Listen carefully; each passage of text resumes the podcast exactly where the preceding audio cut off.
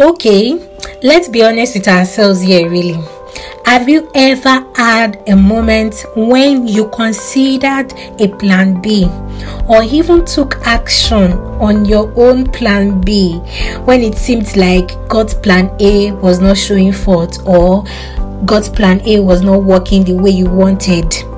Trust me, I've had a lot of plan Bs, but I can tell you God's plan A for your life is always true and tried for your life.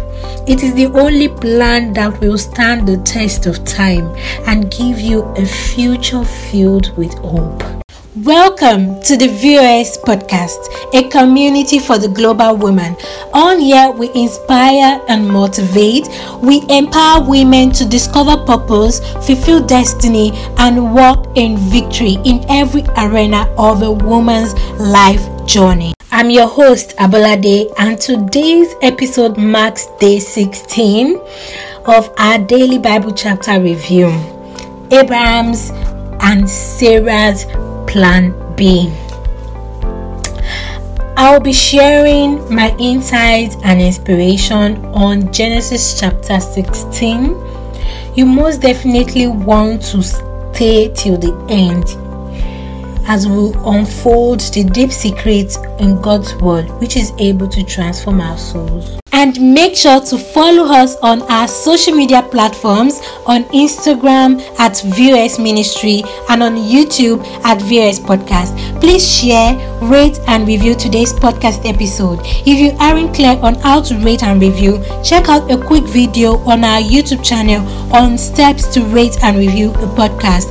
All links will be dropped in the description box. Don't forget to also send in your questions, your contributions, your insights via voice messages. Genesis chapter 16. But Sarai and Abram had no children. So Sarai took a maid, an Egyptian girl named Agar or Agar, named Agar, and gave her to Abram to be his second wife.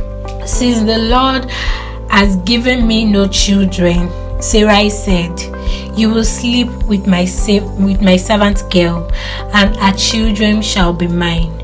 And Abram agreed. This took place ten years after Abram had first arrived in the land of Canaan. Can see 10 years after God gave him the promise, did everything, nothing showed forth.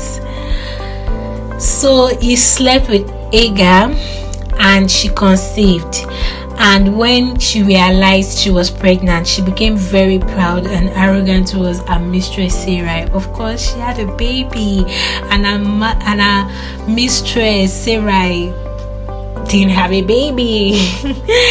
then Sarai said to Abraham, It's all your fault. For now, this servant girl of mine despises me, though I myself gave her the privilege of being your wife. May the Lord judge you for doing this to me. You have per- you you have my permission. You have my permission to punish the girl as you see fit. Abraham replied. the man no want trouble for himself. So Sarah beat her and she ran away. The angel of the Lord found her beside the desert spring along the road of Shur. The angel said, Agar, Sarah's maid, where have you come from and where are you going? Agar, I am running away from my mistress. Then the angel said, Return to your mistress and act as you should, for I will make you into a great nation. Yes, you are pregnant, and your baby will be a son, and you are to name him Ishmael, God hears. Because God has had your woes, this son of yours will be a wild one, free and untamed as wild as a wild ass.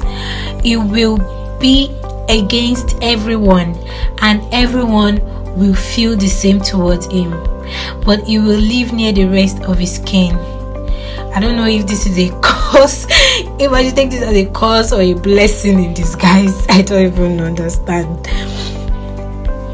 Thereafter, Agar spoke to Jehovah. Agar spoke of Jehovah, for it was he who appeared to her as the God who looked upon me. For she thought, I saw God and lived to tell and lived to tell it. Later, that well was named the well of the living one who sees me. It lies between Kadesh and Bered. So Agar, Agar gave Abram a son, and Abram named him Ishmael. Abram was 86 years old at this time. Remember, he was 75 years old when he left for the land of Canaan. Here he was 86 years old already. Ten years after Abraham had arrived in Canaan, Sarai was still barren. There was still no heir to inherit Abraham's wealth like God promised. So Sarai, his wife, decided to take matters into her hands. She decided to have her own plan B. She gave her Egyptian maid Agar to her husband for a second wife, saying, Since God has given me no children, well, you can as well, you know, you should sleep with her. You should sleep with her maid, and her maid's children will be hers. very hilarious. I cannot imagine that happening in the world of today. Like, very, very hilarious. very hilarious conclusion. So Abraham agreed and he slept with her and she became pregnant. Of course, Agar, Agar became arrogant towards Sarai.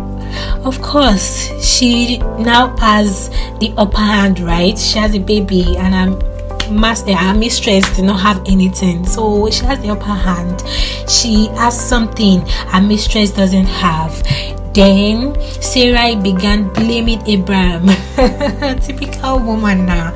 She began blaming Abraham when you were the one when she was the one that initiated the idea, like when you were the one that initiated the idea and your husband supported your actions, now you are pouring the blame on him rather than take responsibility for what you have caused. And this is one thing plan B's always do to us plan B's will always bring it will always bring back commotion like it will always bring back confusion and commotion. See the way a plan b started becoming arrogant to her. Can you see? Then of course the man of the house of course doesn't want any trouble. The man of the house doesn't want any trouble among his rival wives he gave his original wife permission to discard the illegitimate illegitimate wife right so Sarai beat her and she ran away. And God sent one of his angels to her and prophesied to her and her baby.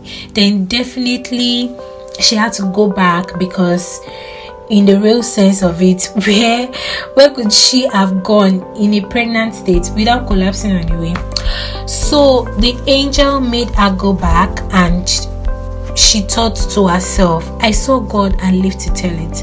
And the well of the encounter was named the well of the living God who sees me. It lies between Kadesh and Bered. It was also it was so that Agar bore a son and named him Ishmael. And Abraham was 86 years of age at that time. Remember, Abraham was 75 when he left Haran for Canaan. Can you remember? I am certain you are getting value from today's podcast episode. And if you know you are getting value from today's podcast episode, make sure to rate and review this episode. I look forward to your comments. Very soon, our vessel grooming program and our podcast subscription will be opened. Make sure to join us once it is opened for more juicy insider content. Don't forget, we are a community of global women.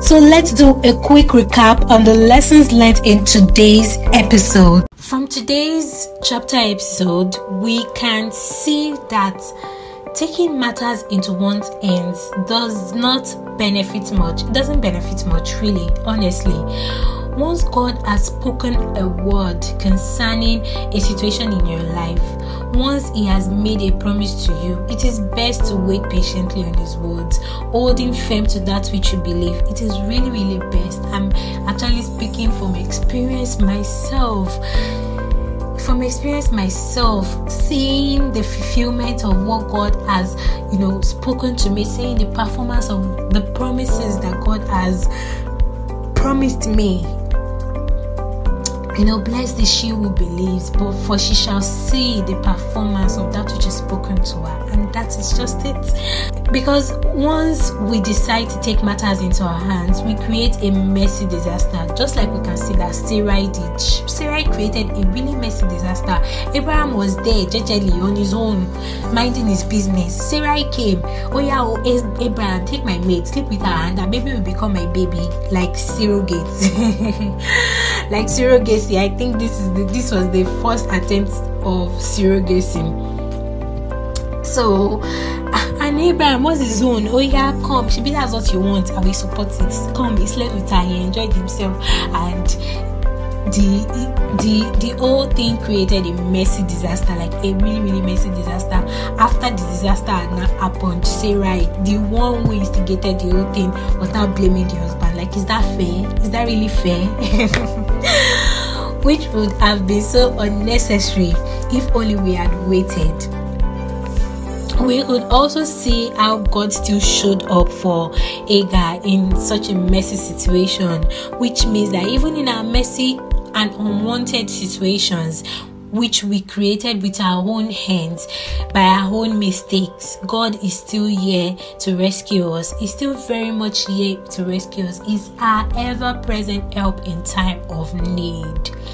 Thank you so much for staying tuned in today's episode. I really appreciate you. I love you so much, and I'm sure you have gotten at least one or two principles, one or two things, one or two lessons to hold you throughout the day, to hold you throughout the week, to hold you throughout the month. Thank you so much for staying tuned. Thank you for tuning in. See you in the next episode. Bye.